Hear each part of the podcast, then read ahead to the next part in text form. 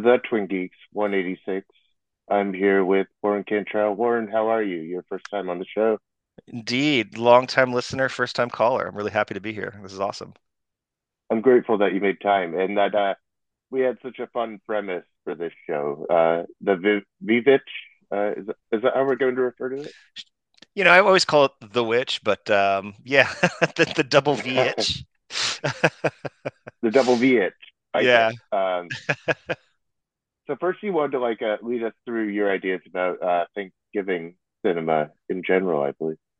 Well, it's just it's interesting to me. It's it's one of my favorite holidays personally, but in terms of movies, which you know is, is sort of my bag, I've always found it fascinating that there's this idea that all these Christmas movies, you know, when you see a Christmas movie, it's about fellowship, it's about coming together, mm. um, it's about redemption and love, and ultimately pretty much every thanksgiving movie that i can think of is about strife and about conflict and about how as a holiday it rips us apart and like we're barely surviving it if we're lucky. And um, i just think that's remarkable that two holidays which on the surface pretty much mean the same thing you know eat some food see your family um, you know, celebrate for you know a common purpose have such diametrically opposed themes when it comes to their representation in movies, um, which is just wild to me. I think that's just crazy. I don't know. What do you, what do you think? Yeah, it seems like the themes of uh, Thanksgiving movie are oppositional about, uh, mm. or or they are the parts of the holiday conflict that really comes out when you get the family together, and it's uh, uh, you need a conflict for a movie maybe. So maybe like a, a really beautiful feast that goes right 100% of the time isn't yeah. a movie. Um, yeah it's just crazy. I can't i'm really racking my brain now thinking about it. I can't think of one happy thanksgiving scene. You know like ultimately maybe everyone kind of comes together but every thanksgiving scene in a movie i can think of is just pure terror and, anxiety. Um, and i think that's hilarious because again you know compared to, to christmas movies it's just uh, it couldn't be more black and white. You think that it's an anxious holiday? Do you think it causes a lot of anxiety in people? I think it has to, right? I mean, that's going to get into what we're going to talk about here in a second in terms of our, our featured Thanksgiving movie here. But I mean, as far back as as we go as a culture, uh, you know, because this is a, obviously a strictly American holiday. You know, they don't celebrate Thanksgiving in you know Germany or South Africa or hmm. Japan. Mm. Actually, in Japan, um, I hear uh, KFC during Christmas is quite thing, which isn't entirely Thanksgiving esque, but it, it does have a flavor to it that I think is hilarious. But again, it, yeah. this is such a, a uniquely American holiday. I think it's hilarious that yes, one, all of it boils down to it always being awful and always being horrible and a tough thing to endure, but also how overrepresented it is in movies, considering it's uh, a strictly American holiday. You know, what other strictly you know national holidays get this much play in movies you know how many diwali movies do you know? You know how many yeah. Armistice day armistice day movies that you do know? So I, that's you think it's, it's so close to also the foundation of our country which also still feels relatively new that yeah. somehow it's it's somehow really close to the foundation of our cinema in some mm. way maybe that's no, why it shows up in like the gold rush and early That's on. a really good point. Yeah, absolutely. And I think similarly to sort of uh, iconographic um, things that are strictly American, like the cowboy or the Native American, mm. that it, it's something that's very much ours. So that yes, even from the earliest days of cinema, cinema, it seems like something that we've been trying to to lay claim to because it makes us unique and it makes us um, particular. Yeah. It, there's something about a feast. There's uh, an anxious beast, especially. Uh, mm. What about anxiety and food? Seems so American. I mean, you know, it's uh, something there that we have like on our minds all the time. Doesn't um, get any more American than that. And you're absolutely right. yeah, yeah. anxiety and food and eating food because you're anxious. I mean, shoot. I think we started like circling like some like fun, like fun loving, like uh, uh you know, like get the family around the TV mm-hmm. movies and uh, planes, trains, automobiles, always like an easy go to. Where yeah, that whole movie is an anxious uh, uh, lead up into Thanksgiving. Like maybe the mm-hmm. Thanksgiving goes fine once they reunite and get everyone together, but but that's that's what's right so funny about that. We don't even get to that part. I mean, the whole yes. the whole movie is just them suffering and them, you know, enduring the trial that is American Thanksgiving, and uh, again, something very uniquely American, which is travel during the week of Thanksgiving. That's equally awful uh, than, than, the horrible, awkward things that happen during dinner. Um, so yeah, it, absolutely. And you know, I was I was when we were talking about this and talking about Thanksgiving and movies. You know, I, I really tried to rack my brain in terms of what are my favorites. You know, what do I always go back to if I want to watch something on Thanksgiving? And obviously, trains, planes, and automobiles is right there. But um, mm-hmm. another big one from my childhood was Dutch. Great Ed O'Neill road movie about trying to get home for Thanksgiving, okay. where again everything goes wrong for the people involved. they get mugged, their their car gets you know set on fire. Um, yeah, again, classic uh, Thanksgiving tropes for what we're talking about. But um, also, also in that vein, the Doors. I don't know the last time you saw the Doors, yeah. but there's a great Thanksgiving scene where uh, Pam and Jim are, are tripping acid and um, nearly stabbing each other in front of, of family and guests. Um, so again, right right in line with what we're talking about here. But um, you know, there's there's other classics. You know, Home for the Holidays, Jodie Foster movie from the the '90s that she directed with Holly Hunter, mm. um, and uh, a really remarkable Robert Downey Jr. performance, which, you know, by his own admission, he was in the deepest throes of his addiction at that time. So it's a fascinating document, you know, for that reason. Um, mm. But uh, my others would be The Last Waltz. I was raised as a, a band fan, and that's uh, obviously a, a, Thanksgiving concert movie, which is kind of cool and rare. Um, but again, uh, I hadn't quite thought of the connection here but they're also zonked out of their minds in that uh, documentary. If you're watching that, most of them are on heroin and cocaine, um, which is really interesting. And uh, obviously, and, uh, Robbie Robbie Robertson, or is that his name? He did yeah. the Scorsese score for the new Killers of the Flower Moon, right? He's been a Scorsese um, collaborator for a number of years now. I think. Yeah. The first one I can remember. Yeah, the, the, first one I can remember, which was probably not their first score collaboration, but I, I believe Robertson had done Gangs in New York. You know, it was you know, 20 mm. plus years ago. But um, yeah, no, b- big collaboration between the two. And again, the Thanksgiving connection. But obviously, the the true new classic Thanksgiving movie, The Witch. Um, yeah, which doesn't get any more American and, and Thanksgiving than this. I mean, this is about pilgrims starving and uh, succumbing to their their basest uh, but somewhat uh, reasonable sins and, and pleasures like all great American movies, it's about Indeed. family. Um, Indeed. It feels like the darkest possible choice that, that we might have made it, but I think it's like the yeah. right choice because uh, I think so know. too. I mean, Thanksgiving's about pilgrims, and this is a pilgrim movie. I mean, it doesn't get any more pilgrimy than this. This is yeah. like ten years after the first Thanksgiving, and you yeah. know, uh, some years after the Salem witch trials. So mm-hmm. a lot of anxiety already built into the pilgrim identity. Mm-hmm. Maybe that's why it's such an anxious holiday because it's about yeah. taking land literally from mm-hmm. people mm-hmm. and and then trying to feast with them and share it with them. And uh, yeah, a very difficult preposition. Yeah. No, and I just, I mean, I mean, let's start here. It's a Robert Eggers movie, right? I mean, mm. I think this plays on a lot of the themes of that he enjoys in terms of uh, mixing around the sandbox as a director and in terms of um, his ideas of community of isolation of fear and desperation. Um, yeah i just when watching it the fact that this is the first time uh, most audiences were introduced to him more importantly uh, introduced to anya taylor joy that this is both of their debuts yeah. Yeah i mean it's such a, a shattering sort of opening bell to to careers that i, I think we're going to be watching for a really long time. I agree. I think it sets up so much about who they're going to be on the screen behind the camera.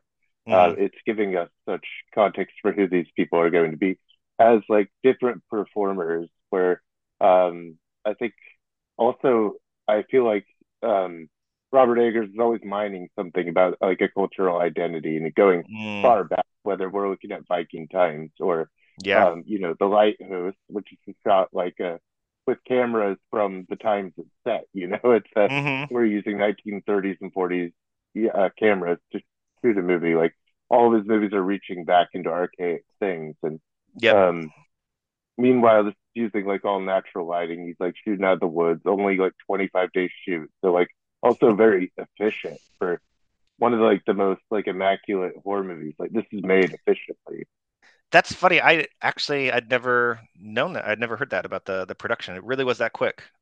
They were able yeah, to get in 25 in like a month. Wow, I didn't know that. Yeah, so. That's fascinating.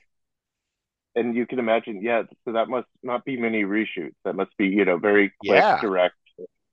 Uh, there's quite a bit in the movie, but uh, what occurs to me is that it seems like a dense movie, and it seems like one that Mm. would move slowly, but it does not. It it is brisk. I mean, it it moves. It Um, really does. And you know what, just from a technical standpoint, impresses me about that is that there's a lot of kids and animals in that movie. There's the Yeah. classic, you know, warning about never, you know, film with with children or animals, but the fact that he was able to pull that off and corral those performances, literally and figuratively corral the performances, uh, that's remarkable. That's funny. I, I'd never read that. That's really interesting. That's really interesting.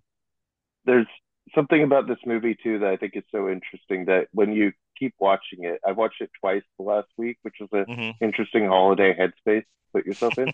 uh, and uh, the first time I watched it, I just watched it literally. I'm like, what if I give it like a literal reading? Here's what the movie's telling me. And then the second time I watch it very figuratively. What if these are just like folkloric tales? Or um, there's one theory that uh, only the beginning of the movie is true, and everything else Mm. is what the town tells themselves is the folklore. Interesting. So once they're cast out, it's just sort of the fable that the town tells Yeah. about them. Interesting. it's what the town says happened to them. I Mhm. mean, I don't know. I don't think it's important to say if that's true. I Yeah, just yeah. think it's interesting. No, that is interesting. you know, it may Well, not be true. it, it does fit with what I always took to be the interpretation thematically of it, and that actually falls in line with this, which is each of the characters of the family sort of represent a a sin, but one that's not necessarily grievous. They make it grievous. You know, the father character is clearly all about piety, and his his notions of piety and how to be closer to God drive him to be prideful and resentful, and it it's like this seed of piety that gets corrupted that turns him into this uh, person who's who's destroying his family, who's going to ultimately kill them because they're going to starve out there. Um, and that's why they get kicked out. Like the father, you know, because of his pride is the reason Yeah. they're, you know, sequestered from that society too. And but again, I mean, there's nothing inherently bad about that. It's it's. I mean, all of us in our daily lives are probably a little too proud. Maybe at work, they, we think Mm. we know more than our coworker or our boss, but it it's allowed to be corrupted in him. Um, and I think similarly, you know, with the little brother, he's a kid who's Mm. probably going through puberty and he's experiencing lust in in his day to day life. I mean, he is noticing his sister, which is gross and weird to be sure. I'm going to get that out of the way, but again, there's nothing inherently terrible about a young boy who's going through puberty, getting you know, discovering urges, discovering his sexuality, and the fact And that there's no one else around really for him. Exactly. You know, he's kind of drawn to his sister because he, he's trying to discover bodies and, and she's Exactly. the body that's there. You know, exactly, which again, gross, not not endorsing not that, but defending it. but it is understandable. A kid who's 12 Yeah. years old, who's going through puberty, that would happen. And that's not something you should go to hell for if that's what you believe in. no. You know, he's going to work through that, you know, in a healthy environment and, you know, he'll meet a nice girl and, um, you know, whatever. But again, it's like this kernel of a sin that's blown into, you know, full blown, uh, I don't know, sort of uh, corruption by the devil. Mm. Um, and it, you know, obviously that final scene with uh, what's her name, Thomasin, you know, she is succumbing to her own, again, entirely understandable sin. She wants to eat butter. She wants to be comfortable. She doesn't want to like grind it out all day.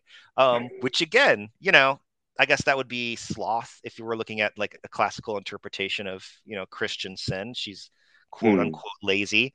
Um, and there's nothing wrong with that. What 14 or 15 year old girl doesn't want to like grind it out all day on the farm and, and serve as like a, a nursemaid to all of her siblings and stuff like that. But um, again, I think that the, the movie's taking this idea that, you know, if you allow yourself to be corrupted by your own sin, to allow it to grow inside of you, to allow it to overtake what is a natural impulse, you know, to be a little bit proud, to be a little horny, to be a little bit lazy. Yeah. Um, you know, it can I thought maybe greed for her too, like signing the book Mm. in the first place to get the butter, and you know, Yeah. uh, maybe because I couldn't place, I couldn't figure out where gluttony fit in, but I think you might be right. It might be the butter thing is the symbol Mm. of that. And I, I think that if it that interpretation that you had mentioned earlier, that this is all just a fable, this is what the townsfolk are, you know, communicating to themselves as a way to make sense of this whole ordeal and what happens to this family, that actually falls in line, that they would assign these different sort of sins to each of them to to turn it into a, a biblical fable of sorts. I guess the mother you you assign like envy to her, like of her daughter and her family, and maybe there's some envy at play with her.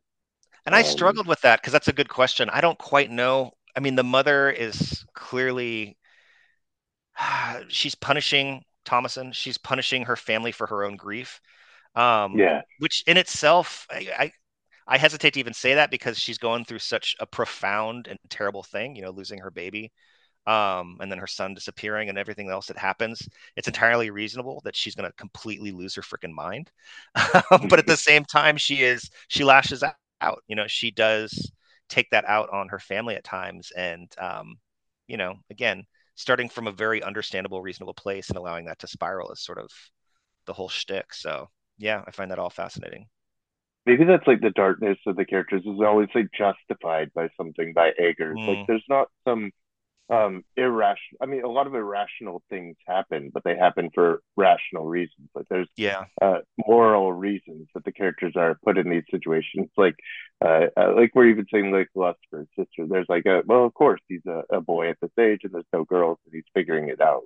Mm-hmm. um but uh yeah i couldn't I, i'm not sure about like the sloth thing and i i had trouble like placing like all of them like completely directly onto them mm-hmm. but but I also did the same exercise. I'm like watching, looking for them, and you know, I think it is there. Uh, mm-hmm. I think they. I don't think it has to be like one is assigned to each character necessarily. Like there could yeah. be a couple, like the Greek gluttony for the signing the book for the butter, um, and the dresses. Uh, mm-hmm. But uh, yeah, I, I don't know. Um, I think that is there. I think it's all inherent in the story, and there are different ways to read the Vivitch, which I think makes it more interesting. Yeah, absolutely. Absolutely. What was your first experience with it? Did you see it when it first came out? Was it sort of because for, for my part, I, I, had heard about it. I there was buzz around it. I think I had some friends who'd seen it in the theater. Um, I didn't cover it. I know that I didn't review it, but it's something I had heard a lot about. But I it, it wasn't spoiled for me. So it was that really cozy middle ground where like you you hear the hype? It hasn't been ruined for you. It hasn't been hyped too much. Um, I really found it in the sweet spot. You know, I think probably about six months after it came out or something like that, and, and was able to enjoy it because of that. What about uh, what about you? I think I did see it in theater, and it was just yeah. it was stunning. Maybe I was like part of the people that were overhyping it for some other people, but uh, um, I think it's also grown with me. Like I don't, I sure. I know my first impression was strong, but uh, the last three or four watches, I think I've really solidified what the movie is, and it, like uh, mm-hmm its place in the last 20 years of like American cinema for me. Yeah. Which is on like a pedestal with like uh, my favorite movie, Under the Skin, and a few uh, few other of the major like horror directors who've like really emerged for like yeah. Peele and uh and this whole new wave of horror. I think like uh something like Under the Vivitch are like foundational to where A24 has gone mm-hmm. since then in that kind of brand. Um yeah, so for me, it felt like the start of something else. It felt like sure. a American horror cinema was being reborn in a way that mm-hmm. was like we're getting away from paranormal activities and uh, and just like jump scares. There's like one jump scare in the movie, which is effective because there's one technically. Is it the, you... the boy kissing the the beautiful witch and the ugly hand coming around his head? Yeah, yeah. That, I think that's the one I could think of. Yeah. I, I guess like the scariest moment might be like when they get like locked into the barn with the goat mm. there. Like, I, I don't know. Uh, but like the the fear of it's really like baked in. You get stuff like hereditary because yeah. of the Vivitch existing because of Eggers like laying this format out. Um, I think it's necessary for how horror developed. Uh, I don't think it would have got there without filmmakers like him doing this. So, in terms of to pivot just a little bit in terms of witches in general, who's in your like who's on like your Mount Rushmore if you're talking about witches? Of of which movies? Yeah, or just of witches, like which characters? I mean, okay. if you had a, a, Mount Rushmore of, of movie witches, who would be on it? Hmm. And it's I tough because there's not that... a lot of really notable movie witches, but they're out there. Yeah, I mean, Suspiria original, I think, is my top. Mm. Um, I'm I'm just entranced by that and uh, the whole witch dance of that. Uh, maybe there's something in like the Wicker Man, or uh, I'm I'm trying to like flex my brain here. Possession might be kind of witchy. Mm. Uh, See, I'm I'm all about the classics. You know, if I had a Mount Rushmore, I would take the three from Macbeth and put them in one spot. Okay. And then, yeah. and then give me Wicked Witch of the the West. God have her. You know. Okay. Um, but I'm also a Glinda fan. I like the nice witch in Wizard of Oz. I think she should get a spot too. Why should they all be bad witches? And then obviously the Eggers witch. For, yeah. Eggers witch. Are you talking about like the hag witch, like the old lady witch? Or uh Yeah. Or are we talking about like uh, uh Thomasin's like ascension into becoming a witch? Like which witch is which? I like all right, so the sexy witch is really cool. I like her costuming. Yeah. I, just from a purely production standpoint, I love what they do with like her bodice and everything. It's yeah. so so cool. I love the visual of it. Um, and I like the fact that we get like a beautiful witch because normally witches, mm-hmm. you know, the iconography around witches are all you know crooked noses and, and, gnarly faces and stuff like that. So I'm going beautiful witch, not just because I'm like a really horny guy in general, um, yeah. but I think beautiful witch is awesome for this one. Have you seen? So if I'm, I'm Carpenter and Stone, it's that one. The no, I haven't. The Love Witch is all about like this very horny witch who like just traps men and like a uh, uh, put spells on it. It's like shot like a '70s movie. It's like glowing, like mm. almost like a mm. Technicolor. Uh, but yeah. it's from 2016. But uh, okay, it has this very ephemeral, very witchy like idea, like almost like it's made through witchcraft. Like the, the cinematography is witchcraft. It's uh, interesting. It's a really gorgeous movie. I hear the directors the director she might be difficult and semi canceled, oh, really? but uh, yeah, I think well, it's a great movie. It's fitting. So are witches. So yeah, of course she might be. Uh, yeah, it might just be a witch hunt. It's like a director method thing. Um, I'm thinking, you know, was a big movie for me growing up was Robin Hood, Prince of Thieves, and there's a great witch in that one, who in a deleted yeah. scene, I guess, is actually the sheriff of Nottingham's mother. Um, so Alan Rickman's mom and Robin Hood Prince of Thieves gotta, I think, at least put her in the conversation of awesome movie witches. Mm-hmm. And then, I mean, does Bewitched count? I mean, she was a witch, and Nicole Kidman played her in the movie version. So I think so. Uh, borderline. Sure, you can put that in there.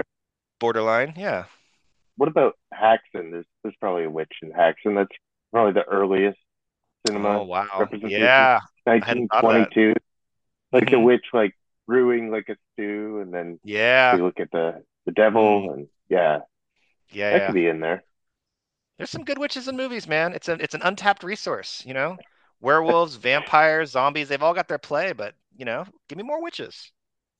I'm very pro witch, just in my life and in general. Um, I meant to watch some more witch cinema the last uh, this last October. Uh, I wanted to watch some like Witchfinder General and some folk folklore, but you know, uh, there's only so many paths you could go down at once. Uh, hmm.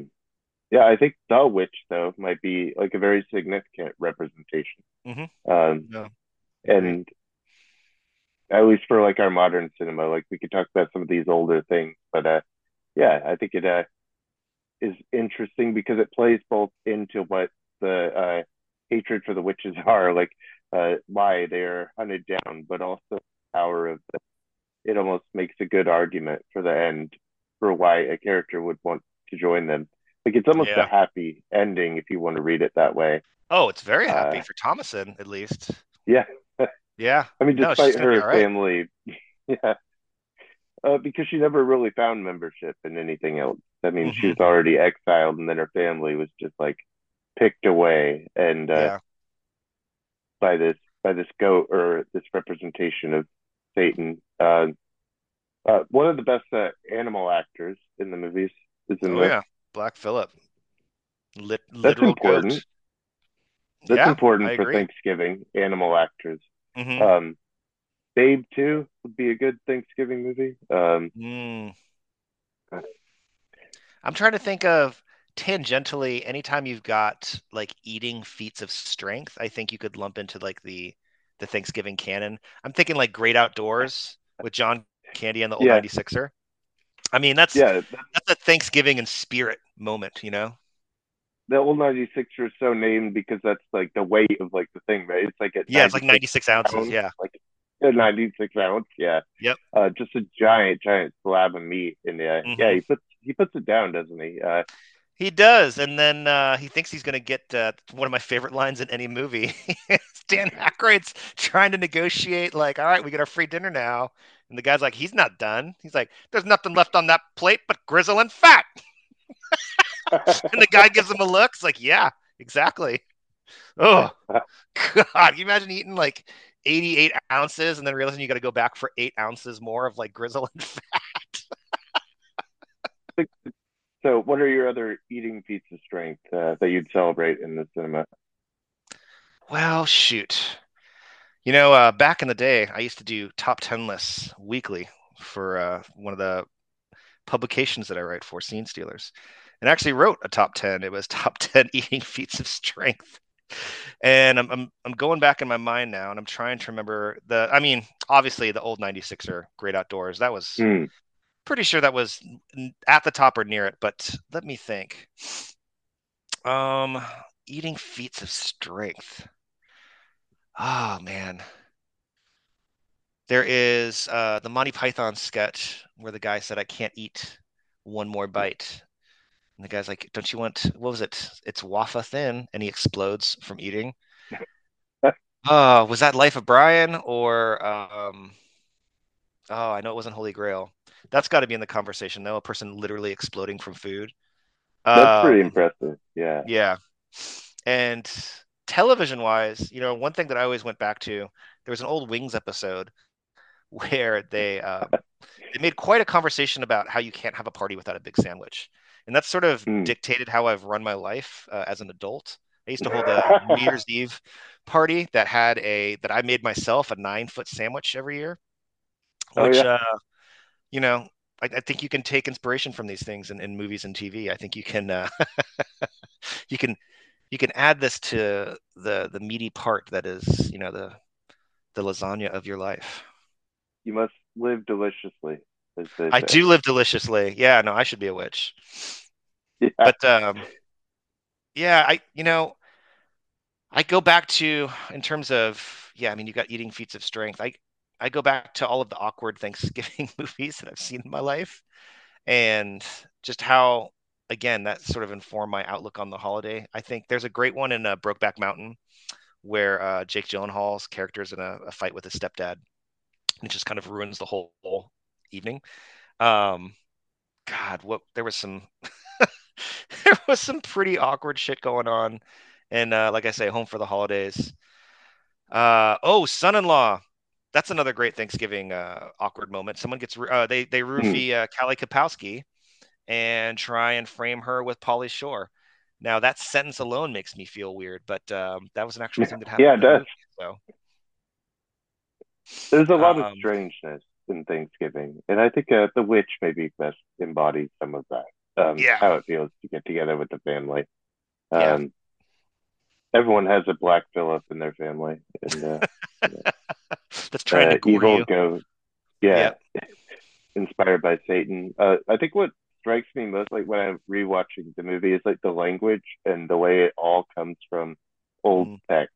Uh, it's all yeah. adapted and and rewritten based on some old text that Eggers looking at, and uh, and that that makes it really fit into a mood. It makes it believable. Um, yeah. I guess you buy into them talking that way, even though their language is so far apart from ours it's nice yeah. that they don't talk like us. Yeah, no, it's it's very biblical too in, in the way it's presented. And again, I go back, and this is a credit to Eggers and this really short production. The the set design and the costume and the the makeup, the hair, all of it really does set it in a place. You know, you, you see that big wide brim pilgrim hat with like, you know, the tall cone, and you think to yourself, yeah. all right, I, I know where I am. I know who these people are.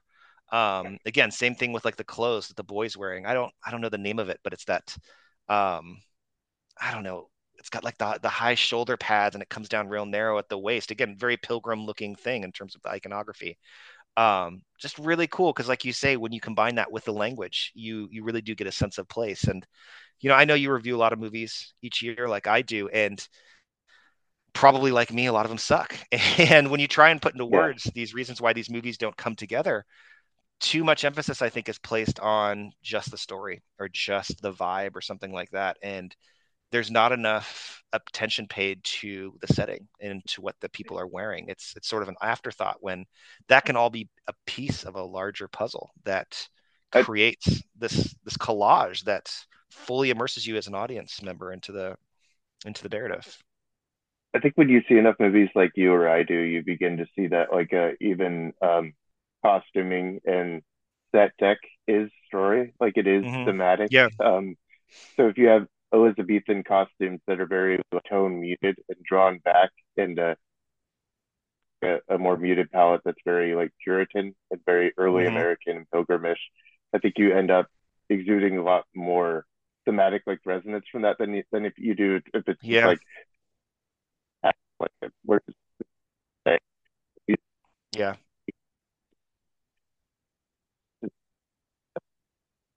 uh, the photography also I can use it and of course they all in that like all have kind of like then you get that start the story. And mm-hmm. Versus like what yeah. I saw um a movie not too long ago i reviewed uh well i can say the embargo's up it was an indie film called screwdriver okay. um which was not good it was awful but it took place in la and you would have never known it based on watching it where this took place and to me it's like why even set your your movie in a place and, and give it that sort of uh, framework if you're not going to use that location at all, even if it's just a line or two. Why use, uh, you know, a, a, specific city if you're not going to make use of the fact that it's sunny or the traffic sucks? Or in this case, the main character came from like the Midwest, so you could talk about smog. You could talk about I dress differently than other people. I eat differently than other people. It's it's such a tool at a filmmaker's disposal, and it's it's so refreshing with a person like Eggers where they can use it and it becomes a character in and of itself. You know, that forest in The Witch is a character. The fact that you know the the young boy isn't supposed to go out into the woods without his father. The fact that nothing really grows there the corn is all spoiled that they've got this impending winter coming and that's going to affect the way they have to um, you know prepare for the winter whether that means renting thomasin out to another family to get money um, the winter's going to kill them. And i mean that's a very thoughtful use of the fact that if you are going to be driven outside of a, a new england establishment right before winter comes i mean that's that's a big consideration. So um, yeah, like you say, it's it's also important set design, costuming, um, and when a, a filmmaker does it well, it's it's noticeable.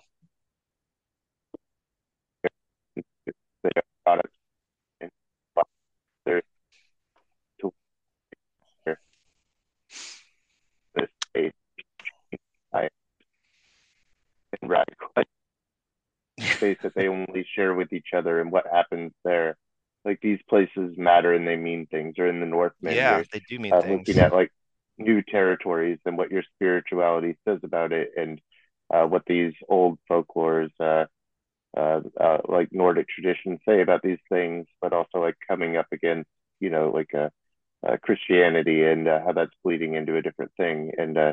I, I think most of his his movies seem to be you know uh, maybe not religious but they're like they're informed by or and uh, maybe pagan symbol. Yeah, absolutely. Mm, yeah, um, you're always, you had me at pagans. I, was just uh, taking the family out to the uh, Nordic Museum, and we went did mm. our Yule fest. So of course that we, you know, maybe maybe we lean more witchy or pagan than, than many families do. Uh, you know, a lot of those traditions are still held on to in a way that sure. we're not. I get I guess we're not celebrating just the Christmas tradition, but our family just being Danish and mm-hmm. but with, things on that's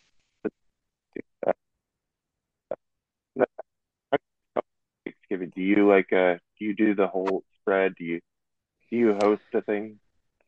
Well, um I grew up in in the Phoenix area, so I go back you know, on occasion to, to see the family. My mom still lives down there. I've got my little brother, cousins, aunts, and uncles. So, um, growing up, you know, my mom had a, a pretty big family, a lot of brothers and sisters. So everyone would kind of take a different holiday. Um, and mm. Thanksgiving was always ours. So everyone would come to our house for Thanksgiving. So more than any other holidays, I have memories of the cooking and you know my dad making the turkey and the gravy and uh, you know all that kind of thing. So um, it is kind of a part of my holiday calendar more than I think a lot of other uh, you know celebrations because of that because it was so ingrained in me. But um, hmm. being a Seattle resident, you know I've lived here since 1999. I generally have a sort of friend friendsgiving that we all kind of rotate and take turns on. So this year will be my first year since uh, you know pre-COVID that I've actually gone down to Arizona, and I'm getting that full Thanksgiving experience, which means awful airport and uh, you know pickup experiences, and you know wait going through security, and then yeah, the awkward family situations where you know you got to talk to people whose you know social and political views don't always align with yours and right. sort of grit your teeth and bear that. And um, yeah so i i am getting the full uh, classic thanksgiving experience at least for me. This is very much what i'm used to um, growing up. Not necessarily what i'd prefer but uh, you know it is what it is do you want to chat about anything that you've uh, watched recently to um, to wrap it up? I don't know. What with the sfcs does this count as one of a like an, an article or whatever for uh, our our count of what is it 24 25 for the year? I know maybe. I think if count. you do like pod i think if you do a review in a podcast it does count um so if you want to mention something that came out within the last week just whether you liked it or not we can we can count this as part of our our yearly uh sure have you so, seen the um, holdovers i have not seen that no um okay. the most recent thing uh, that i saw that came out uh, last week was uh, that movie that premiered on Netflix, Rustin. Okay. Which is about the one of the gentlemen who organized the March on Washington with Dr. King. The whole I have a dream speech and everything. Um, which wasn't bad. A little clunky on the dialogue side, but um, it was a really interesting look at kind of what goes on behind the curtain when history is made, and I thought that was really interesting. Mm. Um, but uh, yeah, and I'm trying to uh, see that one and some of these uh, Netflix things. It's it's weird how they fit into the award season. I am never sure when to watch them or, or when to write about them. Exactly, because um, yeah, there'll be a very limited release, and you're like, oh, should I publish during that or when it actually drops on Netflix? I'm I'm going through that right now with Maestro, which um, comes out in very limited. When do you cover it? Well, I think I'm gonna drop my review when it premieres on Netflix because I'm not okay. entirely sure um, where that's playing in Seattle or if it is getting a limited release here. But yeah. I can tell you, um, and this is not something I say lightly. It's one of the worst movies I saw this year. oh, I've seen okay. garbage, and I've seen some red hot trash. That's what um, one of our um, guys said. Uh, our guy Vaughn, uh, also in Seattle Film Critics Society, he writes for the site, and he said it was just it was terrible. It was abysmal. It was abysmal. It it boils down like for a man who was to me endlessly interesting. You know, Leonard Bernstein, composer, yeah. conductor, you know, educator, um, movie and, and, and television. I wouldn't say personality, but um, figurehead in terms of you know having done scores for both mediums. Um, an endlessly fascinating man, and it the movie just boils down to who he's having sex with, and oh um, man, how that, and how that you know is a stumbling block in his marriage to a woman who he seems to love but has not a lot of romantic connection to for obvious reasons. Um, mm. Because he has a the opening scene of the movie is him in bed with a man. Um, I just yeah, it doesn't I seem to like matter. Uh... yeah, I mean, I've seen I've seen that movie before. You know, people who have a tough yeah. marriage because of some you know issue, and it was just two hours of them struggling with their marriage, um, which again to me is such a waste of an interesting life. There's there's so much more to the man than who he was married to and who he was sleeping with. Um, and beyond and beyond that, it was just because it was um, co-written, directed, and starring Bradley Cooper. It's the worst kind of vanity project. You know, where a, where a director is in love with every single scene, doesn't want to cut a second of it. Um, everything goes on for much longer than it needs to. All the scenes are, you know, really poorly edited together, and uh, yeah, I, I can't think honestly, and this is rare for me. I can't think of a single thing I liked about that movie. It was top to bottom, stem to stern, soup to nuts, just an abomination. So there you go. Did you like you uh, A Star Is Born? Were you a fan? I loved it. I loved A Star Is okay. Born. I thought that was fantastic, and I think that Bradley Cooper was robbed for Best Actor that year. I think he lost to Rami Malek. Which is yeah, I I think so too. insane. If we're even looking at musical movies, that I mean, he was doing almost the Eddie Vedder thing there, and I thought it was Yeah. spectacular. So, No, I I'm, was I was uh, I was really interested in seeing Maestro. You know, for our film critics group, there was um one of those split uh, screenings that night. It was either the new Hunger Games movie or Maestro, and I think most of us went to that Hunger Games movie, and I went to Maestro. I, I was really looking forward to it. Yeah. I do that most of the time. I was too sick. Uh, that's my out there. Ah, I was, I was just not feeling well. I saw Flora and Son, which is Mm, another kind of like musical. Uh, John Carney keeps making kind of the same movie, which is like Once Sing Street and uh, Flora and Son about musicians who uh, uh, kind of have like hard lives and what their upbringing was and how hard it was to get mhm. in. Um, one of the characters says, "Oh, you've seen like Star Stars Born." She's like, "No, I, I wouldn't unless I have to." You know, like there's even a shot at Bradley Cooper in this movie. Yeah. Is our transition point. Um, Yep. But uh, Eve Hewson is really interesting, and uh, he is so believable. She's like this Irish, like, uh, well, she's not really into music. Like her ex-husband is in this band that you know they toured with Snow Patrol at some point, and that's like his calling okay. card. And uh, they're semi-popular. Uh, but her son wants to get into like experimental, like uh, hip hop music, and she's kind of on the fringes. He picks up a guitar for his birthday. Uh, he doesn't want it, so she starts playing the guitar. Uh, they Mhm. find their connection through the music, and uh, he has guitar lessons with uh, Joseph Gordon-Levitt over Zoom calls. Um, Huh. So there's just this whole thing about like finding yourself through music, which is the same Hmm. thing John Carney does in all his movies. And I thought it was like by the end, like a very winning movie with like relationships built around music and a really beautiful thing about like a mother son connection there. Um, Yeah. yeah, Flora and Son is really neat and probably at this point underrated. Um, Mhm. underseen, I would say. It's Yeah, only like four, absolutely. 14,000 people on Letterboxd have seen it, so almost nobody. Oh yeah. Wow. Um, yeah. Wow. Yeah. Um, Well- as far as other new things, I, I don't have anything pressing. The Holdovers might be the big holiday movie that that feels like holiday this year. Uh huh. Um, Yeah. Maybe you could see it as like this year's Green Book or something. That that's Really? Oh, that's holiday. fascinating. Okay. Okay. Maybe uh, uh, I don't know if you like uh, the Alexander Payne filmography, like Sideways and um, I do. Nebraska, and yeah, Dude, hey, hey, hey, I got one for you. Me and my wife, one of our favorite movies, we watch it about once a year, is Downsizing. Screw Okay. everyone. Screw everyone else. yes, I love Alexander Payne. And uh, yeah, that's one of my dirty, dirty secrets is that my wife and I adore Downsizing. my wife and I have a, a big thing about the Descendants because well, she was born in Mm. Hawaii, and you know Oh, oh, that's some of that background.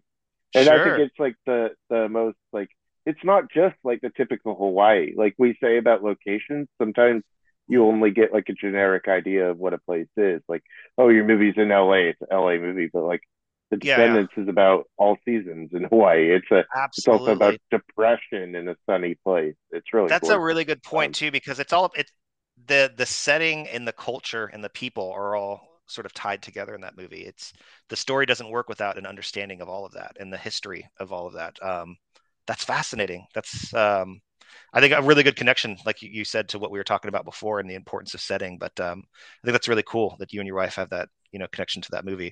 For for for for downsizing with me and my wife, we just it's us against the world. So that's our and you want to become small people living in, you know. hey man, I'd think about it. If I got to hang out with Christoph Waltz and Udo Kier, you know, yeah. there's worse things. Um, I I really feel like also you think of like George Clooney's character and like property development and how tied into the land his family's Mhm. story is. Yeah. So like their story also familially is about the land in Hawaii and about um uh, the changing market and who they're going to have to shift it to and whether they, they need to sell, who's going to buy it, what happens in families Yeah. of divorce when land is split up and houses are split, especially people Yeah. who are in charge of those markets. So uh, I, I don't know. I don't have that much to say about the holdover though. Uh, I, I mean, it's it's nice. It looks like an old movie. It looks like a John Hughes kind of holiday movie. Um, yeah. And they're just like in this kind of boarding school, New England prep school, and it's very New England, and it's uh, you know snowbound.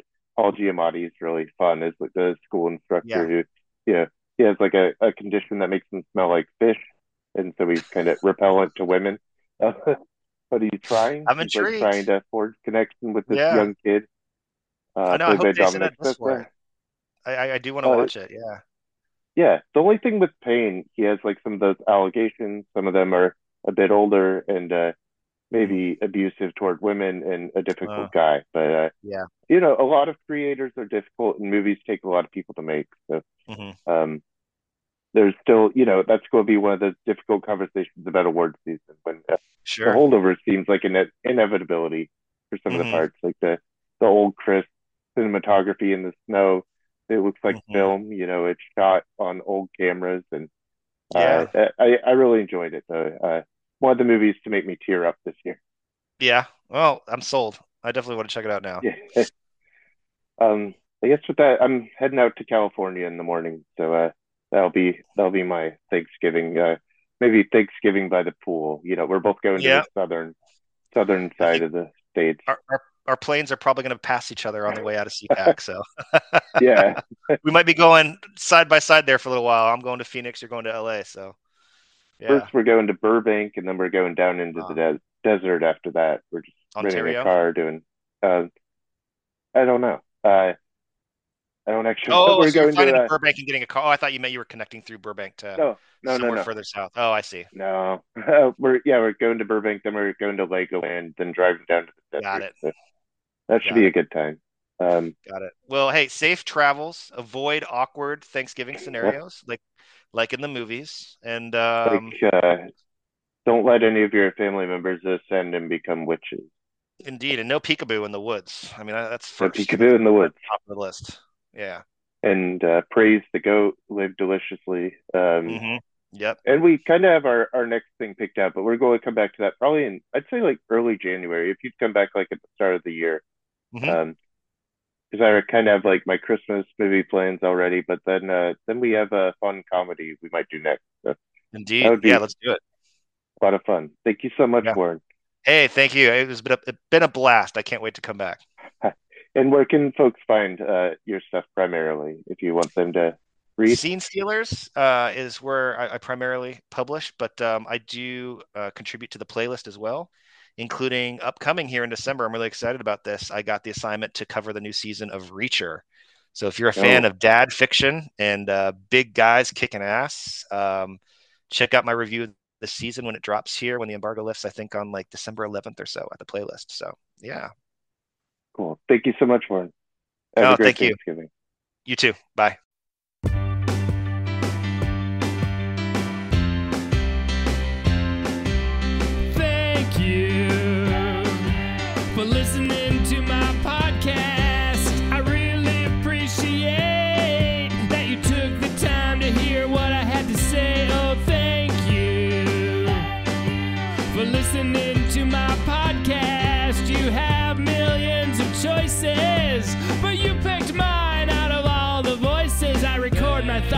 in my conversations and I post them online for entertainment. It's nice to know at least you listen to the show because it's quite the possibility that nobody is listening to me in this modern world. Things have changed, everybody's entertaining. Who's being entertained?